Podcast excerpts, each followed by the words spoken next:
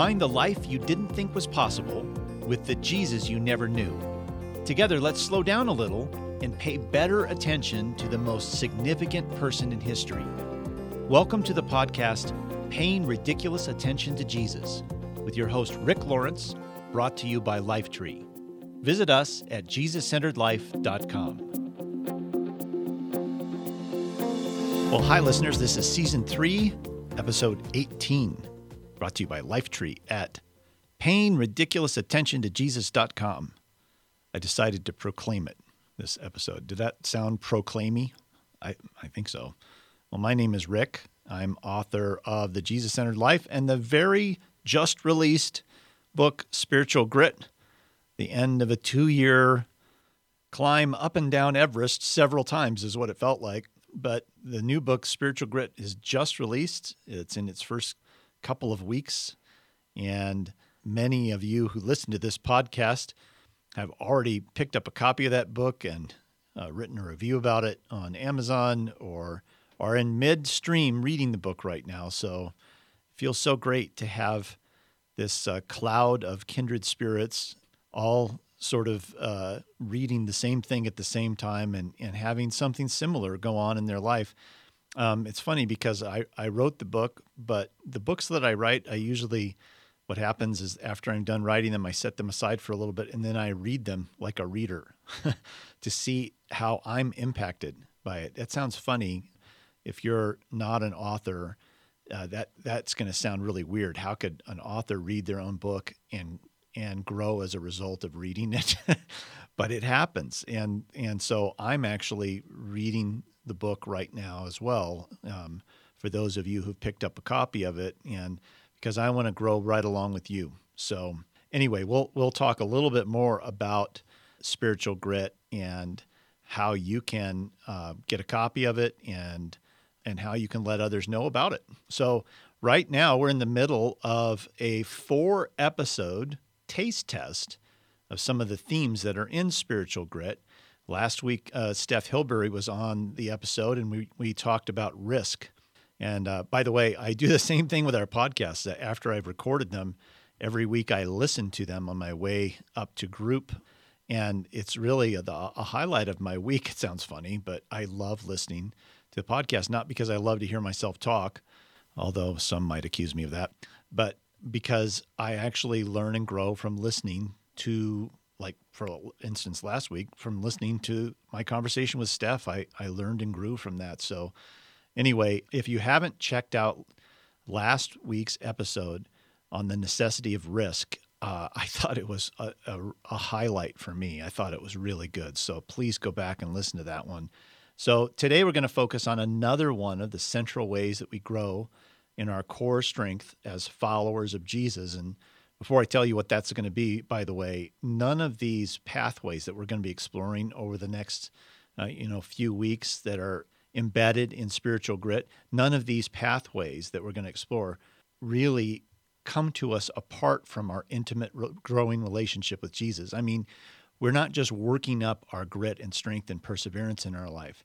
We're really leaning more deeply into Jesus and gaining the strength that he has. That's the point of the book Spiritual Grit is that the strength we need is the strength that he has. So he very much wants Jesus very much wants us to grow in our core strength. And we know this is true because every single person he interacted with, he did something, sometimes something shocking to promote their core strength, to promote their growth. Even people who came to him as needy people he he introduced a little edge of hardship into whatever it was he was doing to set them free. So it, Jesus had this penchant for he, wanting people to grow. He was determined that they would enter into greater and greater life and away from from the spiral of death that uh, happens to us. It's called entropy, where all things that are set in motion like uh, many people believe that the universe, once it was set in motion, has been devolving toward entropy ever since. And entropy is the slow, uh, s- slow movement toward stop in the end. Entropy leads to death in the end. And Jesus was so committed to bringing life and abundant life to us that he upsets our apple cart, and th- that's part of what he does. So, all of these things we're going to be uh, focusing on really are embedded in our intimate attachment to Jesus, who is wanting to build strength in us from the inside out. So, today we're going to focus on a chapter in the book that's titled Changing Our Language, Changing Our Behavior. But really, underneath that, the focus is on dragging our interior narrative into the light and then challenging it and then inviting Jesus to redeem it and change it. Now, by interior narrative, I mean kind of the conversation that you have going on inside the stuff that you say to yourself in sort of your private conversation. It's actually not just little one off statements, these are things that make up a running narrative inside of us. And this running narrative that we all have inside of us is either leading us to freedom or leading us into captivity. This interior narrative helps to define our identity, and it also gives evidence of what we believe about our identity. So, the stuff you say inside to yourself, the stuff that, you know, if we could listen in to the, the dark, silent space inside of you, that, that stuff actually comes spurting out sideways into our everyday life, into our everyday conversations. These things actually comes spilling over that this interior conversation becomes a public conversation because you can hear little evidences and fruits and and and spurts of what's happening inside people when they spurt them out into their into their everyday life. So all of this is crucial because as I, I go into this more in depth in the book, but our words have tremendous power to form our reality. Because we are created in the image of God, um, who formed all reality by his words, our words have huge impact, a huge shaping impact on our life and on the lives of others. I thought I'd just read this little little uh, section from the very beginning of this chapter called uh, "Changing Our Language, Changing Our Behavior." Let me just read you this little portion that really elevates the power of words in our life. So here's what it is The Gospel of John begins with this truth The Word gave life to everything that was created, and his life brought light to everyone. That's in John 1 4. So John here is referencing the beginning of all things, when God spoke creation into being through his Word, who is Jesus. When God speaks, what comes out of his mouth is Jesus. Likewise, the Genesis account of creation is driven by the power of the tongue. Quote, God said, Let there be light, and there was light. And God said, Let there be space between the waters, and that's what happened. And God said, Let the waters beneath the sky flow together into one place, and that's what happened. And God said, Let the land sprout with vegetation, and that's what happened.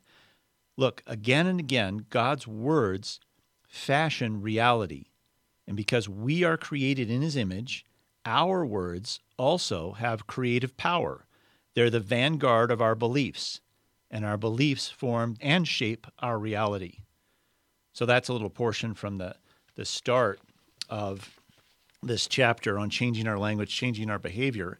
And I'm, I'm emphasizing this because we, we uh, treat our words uh, casually. We all know that sticks and stones will break my bones, but words will never hurt me. And but that's actually not true. That we uh, we all understand the fallacy of that. That words have tremendous power to hurt and to build up, but we treat our interior narrative rather casually.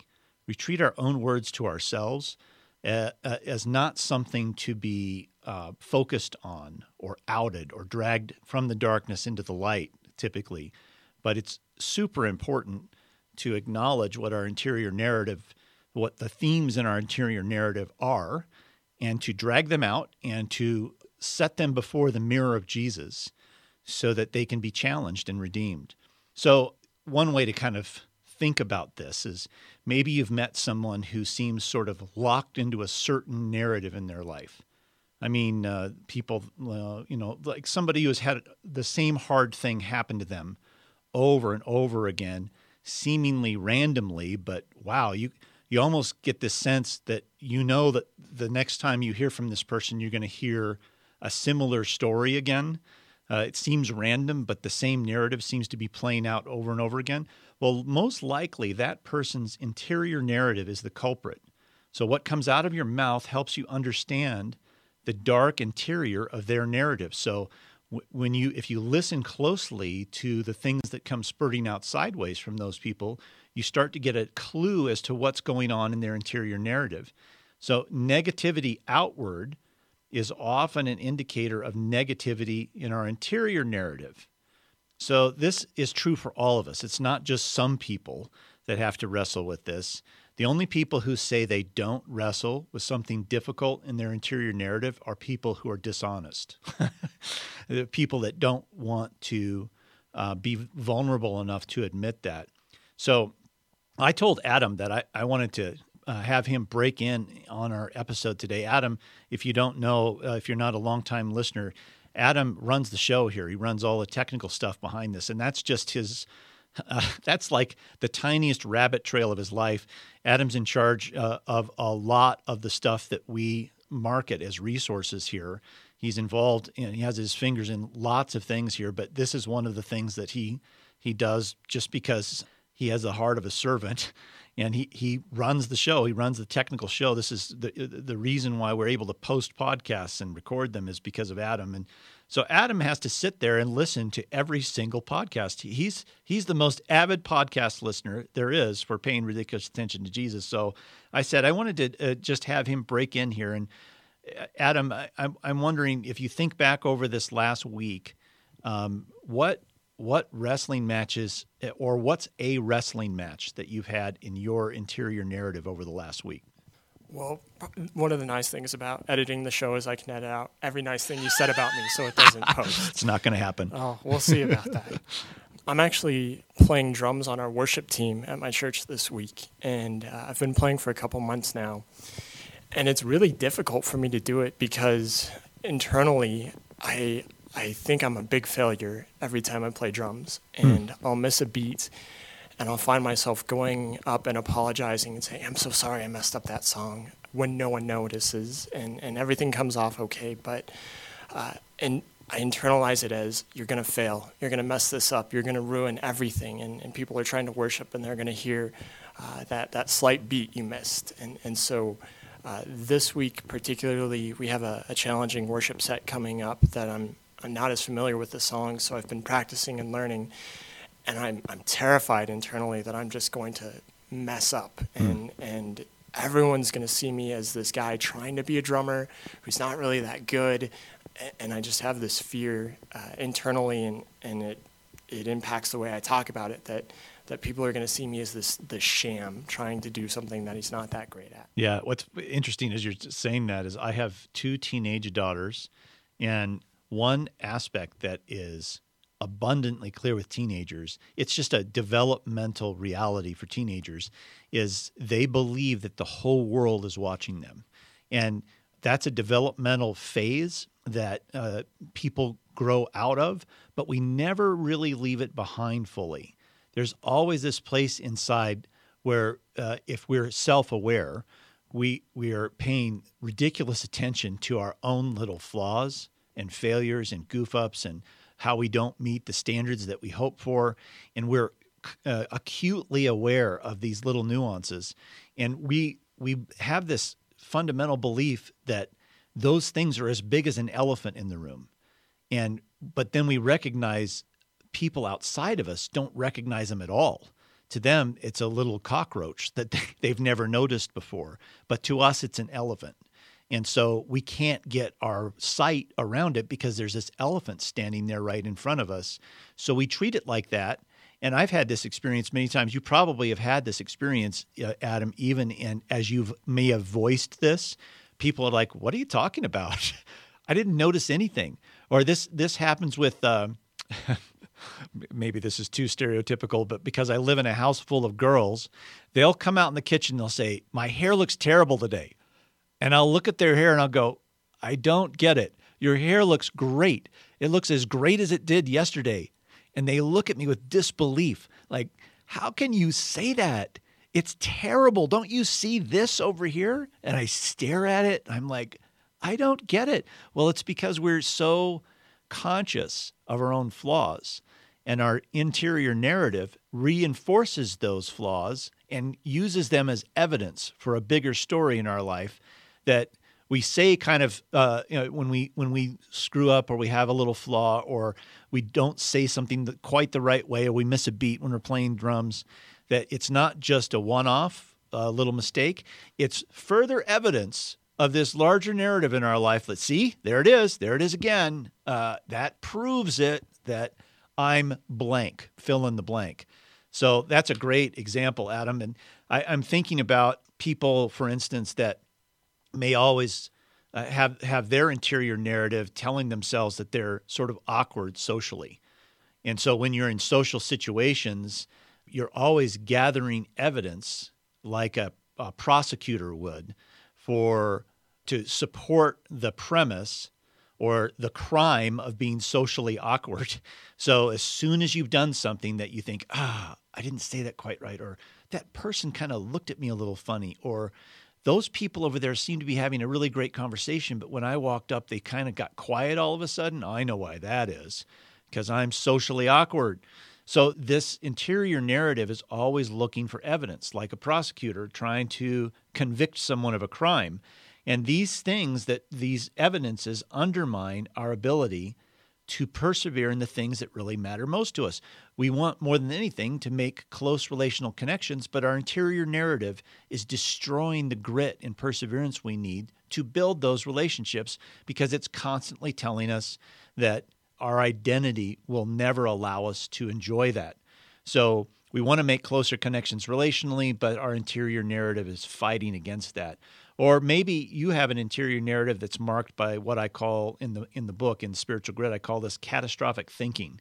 So it's actually based in uh, some research by social science researchers who have uh, probed into the the impact that catastrophic thinking has in people's lives, and what they've discovered is that it undermines grit and perseverance like termites. Catastrophic thinking is the stuff we say to ourselves that is sort of magnified to the extreme. So it's things like, oh, I'll never be able to blank, or this is the worst blank ever, or that's the end of that blank. It's this kind of magnified, extreme kind of uh, thinking that translates into a narrative inside of us that just eats away at our the foundation of our identity. So I was thinking about the fact that I've, I've just released Spiritual Grit, and I've written about three dozen books, written or edited three dozen books over the course of my life. Some of them are little books, some of them are Bible studies and curriculums, but some of them are books like Spiritual Grit, kind of a significant book that takes a long time to write. And I've written many of those. And every time I have the same sort of wrestling match with my own interior narrative. I remember um, uh, probably six or seven years ago, after I first released the book called Sifted. It was really my first book for a wider uh, Christian audience, not just for a ministry audience, but for anybody. And so there was a lot of excitement and risk and anxiety all wrapped up in the releasing of this first book that I just poured myself into for a couple of years. And I really loved that book. And so it, it's it's almost like sending out your beloved child to their first day of school, you know, and you don't know what's going to happen. So, uh, several months after that book was released, it was apparent that that book, for whatever reason, was not going to get any traction.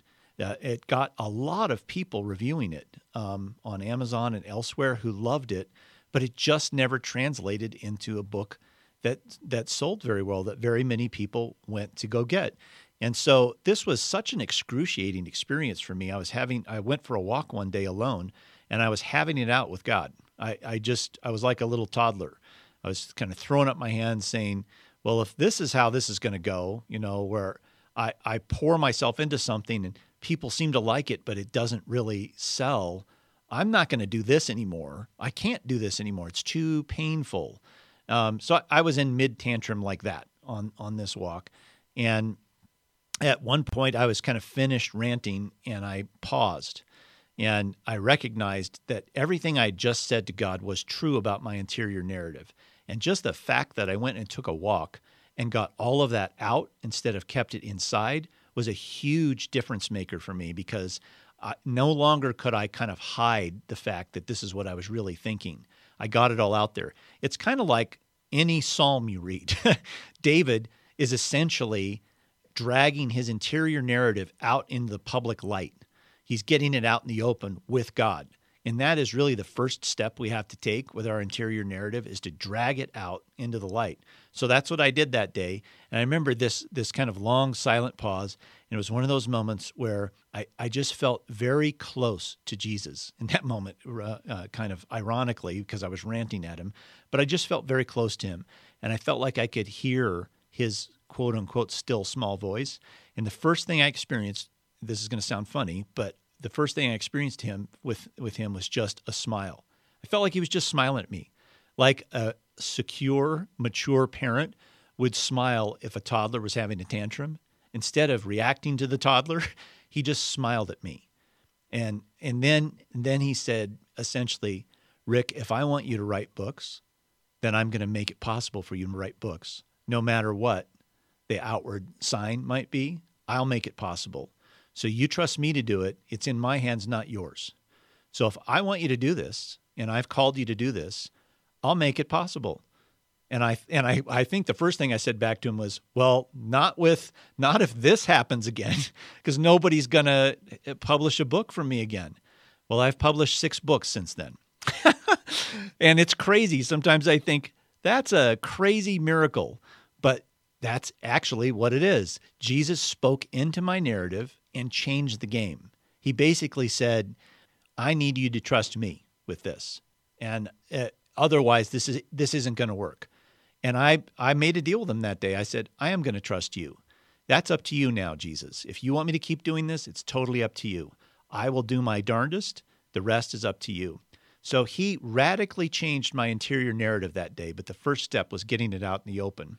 So, one thing about these interior narratives in our life they're always what I might call plausible, meaning that in the same way Adams uh, struggles over missing a beat or wondering if he's going to be able to hang with a difficult song that he's about to play, there's evidence that that could happen.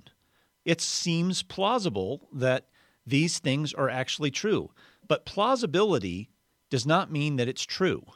Just because we've gathered evidence that supports our case doesn't mean the case that we're presenting is true. And that's really where we want to dive into a uh, an encounter Jesus has with someone you know, with a paralyzed man in Matthew 9. So I'm going to go ahead and read this this story. This this is uh, in in every chapter in spiritual grit when we're talking about ways that Jesus interacted with people in a way to help them grow their core strength each one of this, these chapters is a different way he interacted with people to grow their strength. And each one starts with an encounter Jesus had with someone that kind of highlights that particular approach. In, in uh, this chapter, Changing Our Language, Changing Our Behavior, it begins with this story of Jesus healing a paralyzed man, and it's in Matthew 9. So if you're not driving a car and you want to turn over to Matthew 9, verses 1 through 8, and follow along, you can. But here's this little snippet of a story. So Jesus climbed into a boat and went back across the lake to his own town. Now, some people brought to him a paralyzed man on a mat. Seeing their faith, Jesus said to the paralyzed man, Hey, be encouraged, my child, your sins are forgiven. But some of the teachers of religious law said to themselves, Oh, that's, that's blasphemy. Does he think he's God? Well, Jesus knew what they were thinking. And by the way, just a little aside here when we see that Jesus knew what they were thinking, we often think, oh, Jesus had magical powers. He could see what they were thinking. I think the truth is he's fully God and fully man, that he was super smart and savvy in the way that he studied people. And so it's not hard to understand what they are thinking in that context if you were studying them and understood the context. So it says Jesus knew what they were thinking, so he asked them, Why do you have such evil thoughts in your hearts? Is it easier to say your sins are forgiven or stand up and walk? So, I'll prove to you that the Son of Man has the authority on earth to forgive sins. And then Jesus turned to the paralyzed man and said, Stand up, pick up your mat, and go home. And the man jumped up and went home. Well, fear swept through the crowd as they saw this happen, and they praised God for giving humans such authority. So the, the people's response was, wow, this guy's a human being, but God gave him a lot of power. Uh, they still don't quite know who he is. And that's kind of consistent with whenever Jesus is in his hometown, the people had a really hard time believing that Jesus was who he said he was. In fact, he was very much limited in his impact in his own hometown because most people didn't believe in him.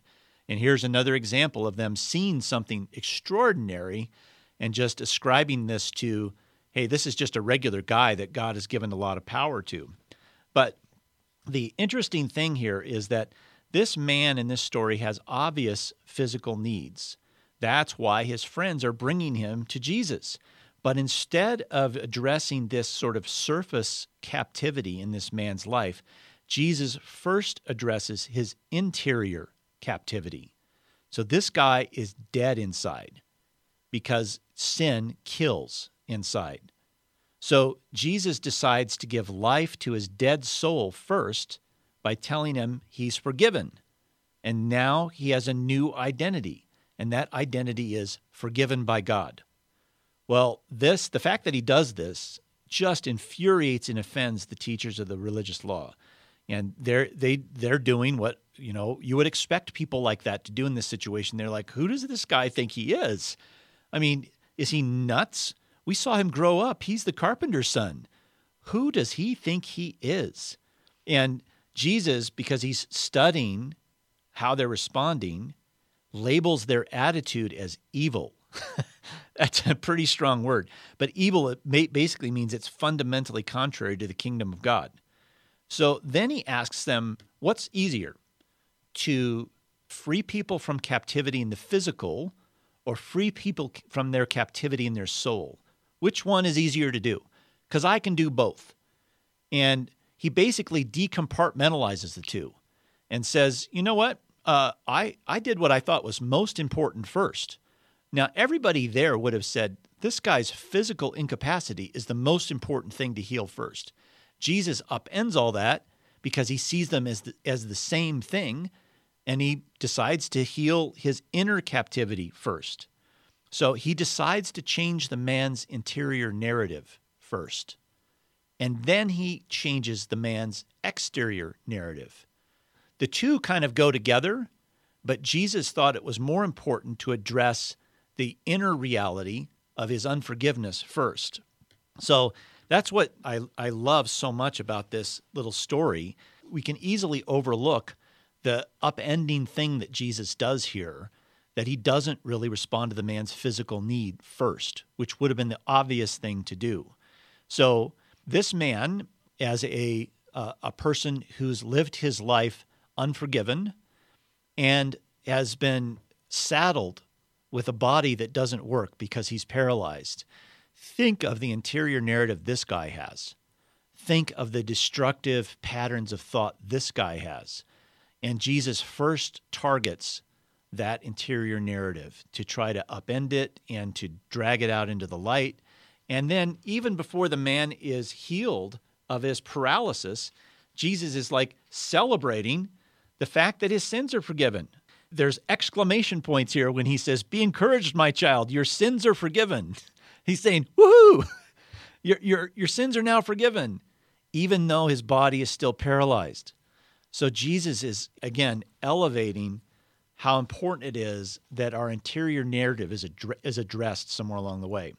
I wanted to um, point out a couple of other things here that are important relative to Jesus' teaching about the power of words. So the first one's in Matthew chapter 15, 11.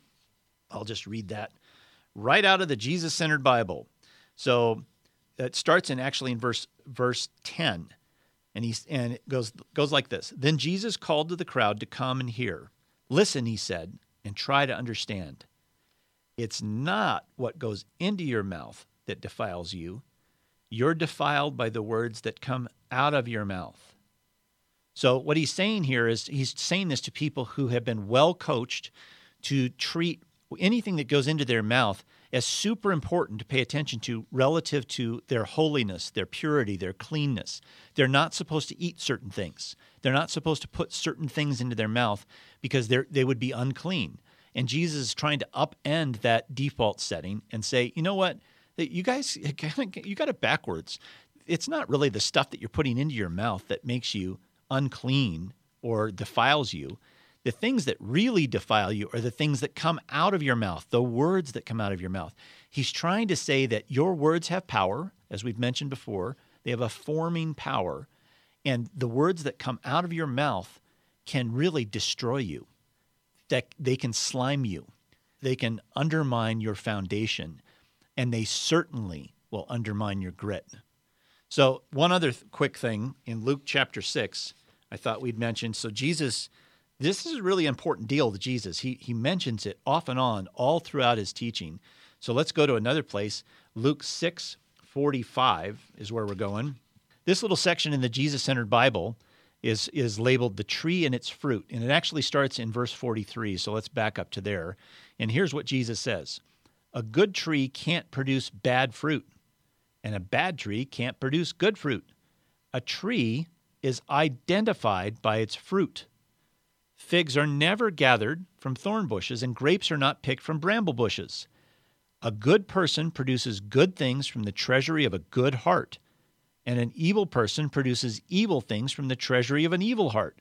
What you say flows from what is in your heart. So I'm going to back back up to verse 44 there where Jesus says a tree is identified by its fruit.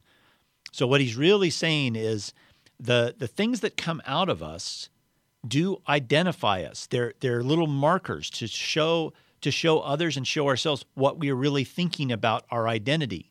Uh, these things that we speak out in in an interior way and then speak out uh, in a public way really do identify us, and that's why he's so concerned about uh, the focus on those things. So it's so important to pay attention to that interior narrative. So there's a little context for how Jesus is engaging uh, people about this. Now I want to move into some pragmatic aspects of how to live this out in our everyday life. I, this is sort of just a menu of thought and opportunity and experience and experiment. Um, th- these are just things to think about and to maybe try um, as an experiment in your life. So, one way to think about this interior narrative that we have is that, uh, that treat it as if it's your garden.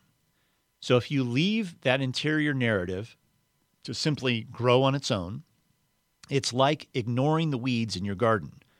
So you just say, well, I'm going to plant a garden and then I'm not going to pay attention to anything else that's growing in it. I'm just going to hope that good stuff grows up in my garden and that the weeds don't choke it out. So if we don't pay attention to our interior narrative, that's what we're doing. We're saying, I don't really pay attention to whether weeds are growing up in the garden. So if our narrative is like a garden, then it needs tending. We can't just leave it alone. We have to pay attention to it. Um, if we don't challenge the conversation we're having inside, it's like leaving the weeds to grow up in, in our garden. So we have to pay attention to it. So, uh, what does that mean? Well, we're mindful of our thoughts. We're aware of our interior narrative. We're, we we drag it from the kind of the recesses of our mind into the forefront, where we acknowledge what it is that's going on in our interior narrative. So I asked Adam to share something that happened in the last week in his interior narrative, and when he said it, I believe something powerful happened because he said it out loud. He got it out into the light. And that's the first step toward exposing the weeds so that they can be pulled up. And we are not, by the way, Jesus told a little parable, well, a fascinating little parable about a thief who goes into a field at night and, and sows weeds all over, the, all over the field. And then the next day, the farmer sees that weeds have grown up amongst his crop and he doesn't know what to do. And the first reaction is to go out and pull all the weeds. And in the parable, the master says, No, no, no, don't, don't pull up the weeds. Let me pull up the weeds, because if you pull up the weeds, you're going to pull up some of the good crop as well. So let me do it. So the first step in our interior narrative Jesus is trying to teach us is to first get it out in the light, say, look, there's some weeds there. And it's interesting that those weeds are often planted by the thief. So It's a good thing to recognize who's doing the planting in your in your garden. If you have weeds growing there, it's certainly the thief who's planting those weeds in your interior narrative. So it's a good thing to say, "Hey, look, there's weeds growing." That's the first step. But then our our mission is not simply to go pluck them, but like everything else in the Jesus-centered life, it's first to look to Jesus to pluck them for us. So once we've outed them, so this is like my my little tantrum uh, on my walk with God, where I got all this stuff out in the open, and then I stopped, and then He did something. He entered into my narrative and started plucking weeds for me. It's a dependent way of living instead of just muscling through stuff. The first step is just to simply be mindful of our own interior narrative and to be vigilant about where those thoughts are aligning. So, what are the themes of your interior narrative? What are the recurring touch points in your interior narrative? What are the accusations that you're very familiar with in your interior narrative? One of the things I say in Spiritual Grit about catastrophic thinking and one way to counteract the, this catastrophic thinking that we have inside of us is we come up to brick walls and we often and that's what often leads to our catastrophic thinking. Oh well that's the end of that then. Or oh you know how how can i possibly get over this brick wall? Oh there's the brick wall again. But in the book i say uh, the brick wall has two ends on it. And gritty people people who have accessed the strength of jesus learn how to walk around the ends of that brick wall they come to a brick wall and they don't say well that's it then they start looking for the way around the end of the brick wall. That's a way to, to neutralize the catastrophic thinking that we have inside. The idea here is to familiarize yourself with where you are. For example, um, I was talking with Steph Hilbury the other day, and she gave this example I thought was really good. If you want to get a better handle on your finances, well, you start keeping a spending log to kind of figure out where am I spending my money already. It's the same thing with our interior narrative. You first have to become aware of what that narrative is. So um, she and I were brainstorming uh, a, a few ways that we can do that or that we have done in our life. So, one way is to simply journal your interior conversation. This is something my wife does a lot of. The way she gets her interior narrative out is she just writes in her journal what's going on in her interior narrative. She gets it out on the page where it can be dealt with. Or, you know, if you don't, if you're not a journaling kind of person, you could simply record it on your phone take 60 seconds and say, here's what's going on in my head right now. Or a way that I do all the time. I mean, I, I can't remember a time where I met with a good friend where I didn't drag into the light something that was in my interior narrative. So I very purposefully, when I meet with friends, talk about what's going on inside my interior narrative at that time in my life. So uh, that's another way to get it out in the light is to tell a friend. The idea is to expose it to the light so that you can understand what it is. And when you vocalize it, when you get it out there, the light helps you to see it. And then then there's the opportunity for Jesus to start plucking weeds. Here's one way that you could live this out. Spend the next 2 days, the next 48 hours simply paying better attention to your interior narrative. Pay better attention to it. When when something's going on inside, stop and try to acknowledge outwardly what it is that's happening there. So you can verbalize your fears or your complaints or your praises, even, or your beliefs. Get them out in the open and get your narrative from something that's uh, in an undercurrent to something that's right out there. And then simply invite the Spirit of Jesus to recalibrate you. Ask Him to tell you who you really are. Ask Him to be your mirror. Ask Him what His nickname is for you. This is, I mean, these are things that I do, believe it or not rather often, uh, when I'm aware of my interior narrative and how destructive it is, you can feel it. The narrative is driving you toward a certain destructive outcome. You can sense that if I keep thinking this way or telling myself something like this, here's what's going to happen. You can kind of get a sense of it. So when I when I become aware that this is the place that I'm in, I I try to stop and ask him to be my mirror. Sometimes I'll literally say, Jesus, what's your nickname for me today? What, what do you call me today? And I wait to hear back what he says. Or I'll ask, oh, well, what words would you use to describe me today? Jesus. Now, these things, when, when I stop and ask Jesus these questions, one thing you know for sure is because he's a good father, a good shepherd who lays down his life for the sheep. He is not going to use condemning language with you. If you ask him a question like that, he's not going to destroy you with his words. He's going to speak truth into your life, and that truth is going to inflate you, not deflate you. It doesn't mean that he's Pollyanna and just says only positive things. He's going to say true things to you that will uh, inflate you rather than deflate you. So ask him to show you a better mirror of yourself in Scripture. Ask him to take you somewhere in Scripture that can serve as a mirror for who you really are, that can serve as something you can chew on to help reclaim the truth about who you are. I have a friend of mine, by the way, who moved to a new city um, less than a year ago, and she left behind a really great friend group. Um, but when she moved to the new city, she slowly began to to develop a new group of friends that she really, really loves. But she just told me the other night that even though things have gone really well and she's built all these new relationships, she's missing a certain kind of friend that she used to have.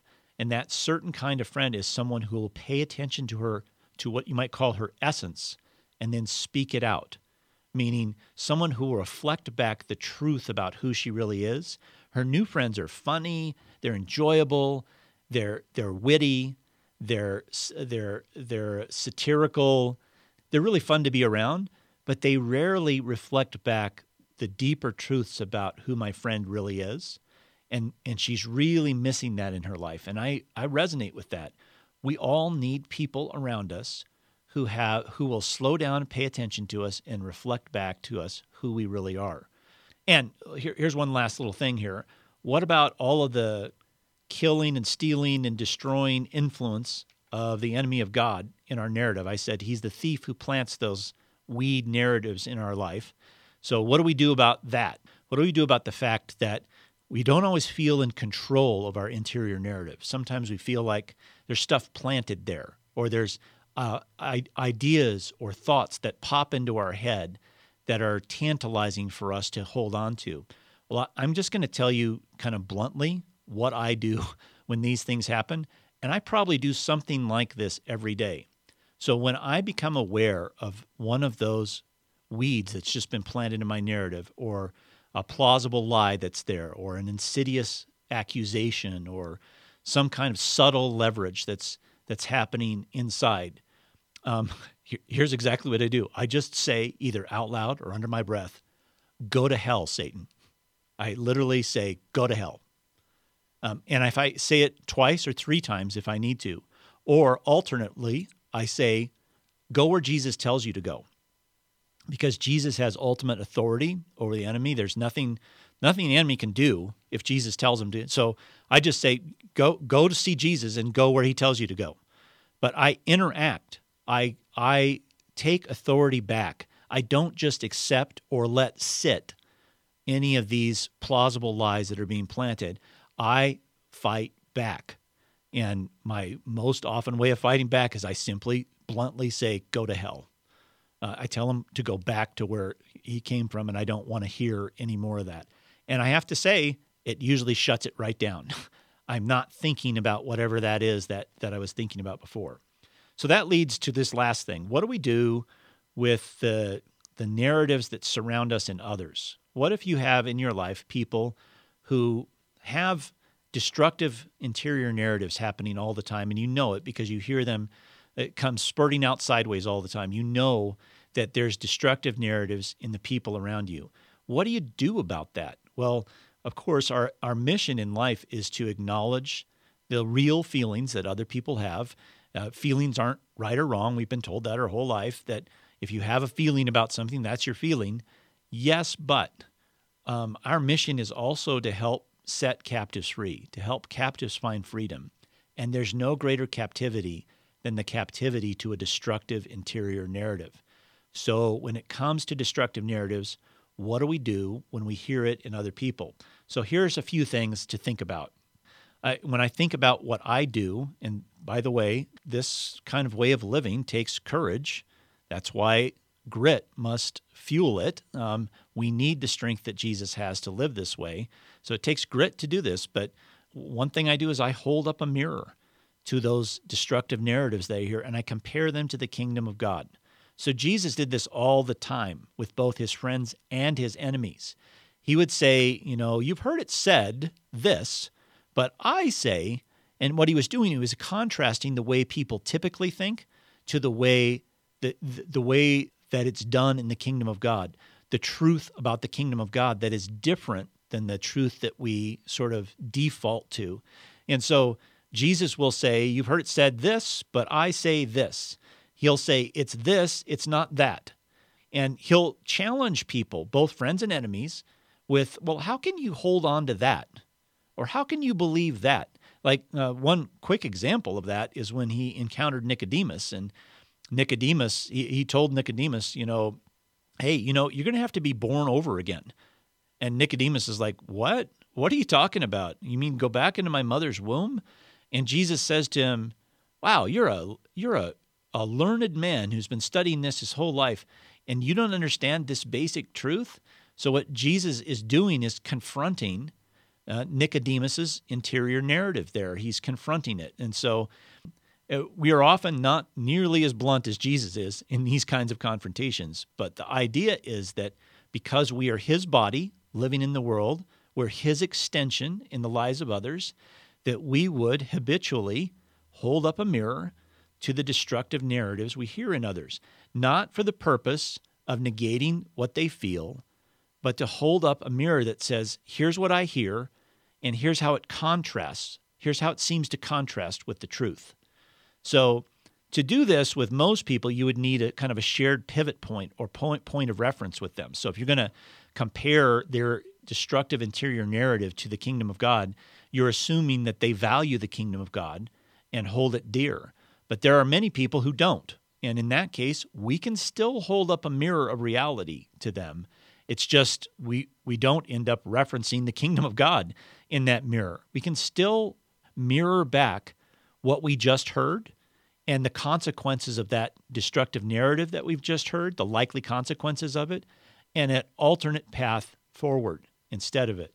So, uh, another way that I think is um, an everyday way that we can deal with the uh, destructive interior narratives of others is is to not so much attack the weeds that we're hearing, but instead, when we think about mirroring, we're trying to mirror back the beauty that we see in the other.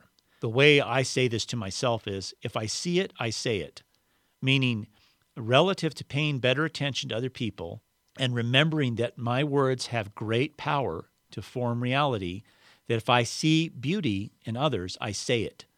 I'm looking for it, I'm paying attention to it, and when I see it, I say it.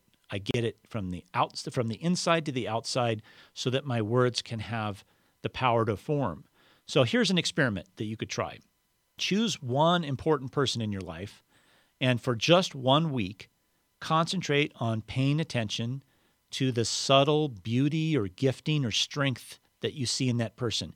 Pay ridiculous attention to that person, not for the purpose of pulling their weeds, for the purpose of appreciating the subtle, nuanced beauty, gifting, strength that that person has. And every time you see something, say something. It's going to feel a little bit awkward maybe at first, but you'll quickly get used to how to naturally throw out what you see with that person. And then if you do this for a week, see what happens with that person over the course of the week. So let me just give you a quick example of this. The reason I'm going to give you this example is I'm not saying that everything has to be quote unquote spiritual that you do with this. So my wife would not call herself an artist, and I think that's a destructive narrative that she has in her life. She actually is an artist. And one way I know that is she is the best cook. She's an amazing cook. She is very creative in what she does, and it's always healthy, well thought out, and all of the little details are paid attention to. So, one thing that I do is I am over the top with what she cooks for dinner when she cooks. I tell her exactly what I think about it. And of course, because every, all of us understand this. We, we struggle with our interior narratives. Her first reaction is to diminish it, to deflect it, to say it's not really true. But I persist. I say, You're not hearing me. Wow, this is incredibly good. And here's why. And I really appreciate how creative you were with this. So, one of my missions with my wife is to undergird the truth that she's an artist at heart. And the one way I do that is when I see her operating as an artist, I say it and I point it out to her. I do it over and over again. So if she was sitting here right now, she'd be nodding her head. She'd also be saying, No, I'm not an artist. because these weeds that grow up in our garden are kind of hard to pull, especially if you've been nurturing them since you were a kid. That's why we need people around us to reflect back the true beauty of us. All right, there you go. There's a few things to think about and to try this next week. Remember, if you would uh, like to check out Spiritual Grit, uh, where all you know you can go into greater depth with everything we've just talked about here in Spiritual Grit. Just go to Amazon, especially during the uh, first 30 days of its launch. Amazon's the place to go because the more people that buy from Amazon and then maybe post a review there on Amazon, uh, Amazon sits up like a puppy and starts wagging its tail and pointing to that book. And, and that's really the point here is to get a, a wider number of people who are all chewing on these things and and going through this kind of growth season together. So so head on over to Amazon, check out Spiritual Grit. Once you've read it, please, if you would, post a review there. It'll it'll be a super super help for this effort. And by the way, um, if you go to our uh, our podcast page, paying ridiculous attention to Jesus.com, um, and find our podcast section there. This is, by the way, season three, episode 18 again. If you go there, you'll find some links to the the memes and videos and other things that we've provided people who want to share the news about spiritual grit the, on their social media platforms. So you can go and find them there if you want, and share those with your friends to to uh, introduce them to this, so that um, we're all on the journey together. So again, this is paying ridiculous attention to Jesus. It's a podcast from Lifetree. You can subscribe to us on iTunes for all the latest podcasts. And next week, we have a special surprise guest that I can't wait to join me. I'm not going to tell you it is now. I'll just introduce her next week when she's on. So we'll see you again next week.